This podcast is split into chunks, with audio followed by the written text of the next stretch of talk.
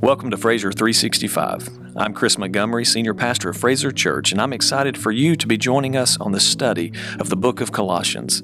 May the Lord bless and challenge you as we seek to know the Master so that we can live his mission.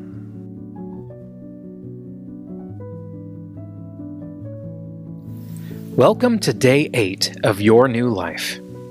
Today's title is Walking Worthy. Brian Harbour said, Since God is the one who made us, and since God is the one to whom we must give an account of our lives, what would be more appropriate than for us to live a life which pleases Him?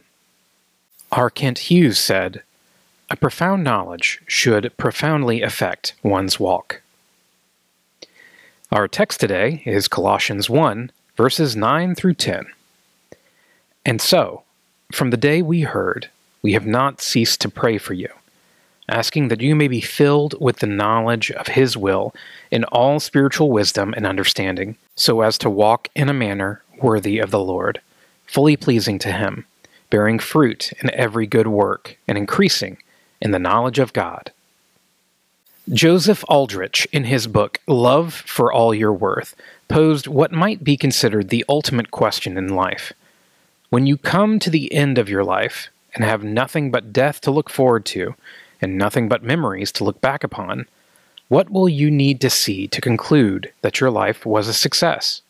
Paul suggested an answer to that question in his letter to the Colossian Christians. In verse 10, Paul told the Colossians he prayed for them in order that you may live a life worthy of the Lord and may please him in every way. Paul had a persistent prayer life because he had a passion for people to live lives pleasing to God. Brian Harbour makes the following comments concerning Paul's prayer for the church at Colossae. What a wonderful thing it would be if we could say to other Christians what Paul said to the Colossians We have not stopped praying for you. When we intercede on behalf of others, what should we pray? Listen to what Paul said to the Colossians. He prayed God would fill them with the knowledge of his will through all spiritual wisdom and understanding. In 1 Chronicles 12:32, there is an intriguing reference made to the men of Issachar. The biblical writer described them as men who understood the times and knew what Israel should do. That, in essence, is what Paul desired for the Colossians. He wanted them to understand the times and to know what they should do as God's people. Too often, we follow our will. Paul prayed the Colossians would do God's will. Too often, we act on the basis of our own understanding. Paul prayed that the Colossians would act on the basis of all spiritual wisdom and understanding. Paul prayed that they would have the insight to do what God wanted them to do. Warren Wiersbe, in his commentary on Colossians, connects Paul's words here to the false teachers invading the church in Colossae. The false teachers promised the Colossian believers that they would be in the know if they accepted the new doctrines. Words like knowledge, wisdom, and spiritual understanding were part of their religious vocabulary, so Paul used these words in his prayer. Satan is so deceptive. He likes to borrow Christian vocabulary, but he doesn't use the Christian dictionary. Long before the false teachers had adopted these terms, the words had been in the Christian vocabulary. The report from Epaphras convinced Paul that these believers truly knew Christ and were born again. But there was much more to learn from him and about him. You don't need a new spiritual experience, Paul was saying. You only need to grow in the experience you have already had. When a person is born into God's family by faith in Jesus Christ, he is born with all that he needs for growth and maturity.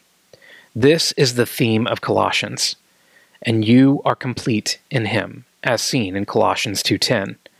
No other experience is needed than the new birth. Do not look for something new, Paul warned the church.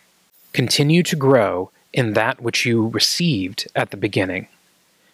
Every believer needs to have the knowledge of his will. The Greek word translated knowledge in this verse carries the meaning of full knowledge. There is always more to learn about God and His will in our lives. Ben Witherington III reiterates this truth when he states the Christian faith is not just about what one has experienced, but also about what one knows. One of the most powerful ways to walk worthy comes from a renewed understanding and spiritual insight to know more about who God is. Consider these questions Are you seeking spiritual experiences or a fuller understanding of the person of Jesus Christ? Why is the answer to Paul's prayer essential for a person to walk in a manner worthy of the Lord, fully pleasing to Him? How can you commit to pray this prayer for those in your faith family this week? Please join me in prayer. Thank you, Lord, for the gift of growth and knowledge. Give us your eyes so that we can understand the world the way you do. Amen.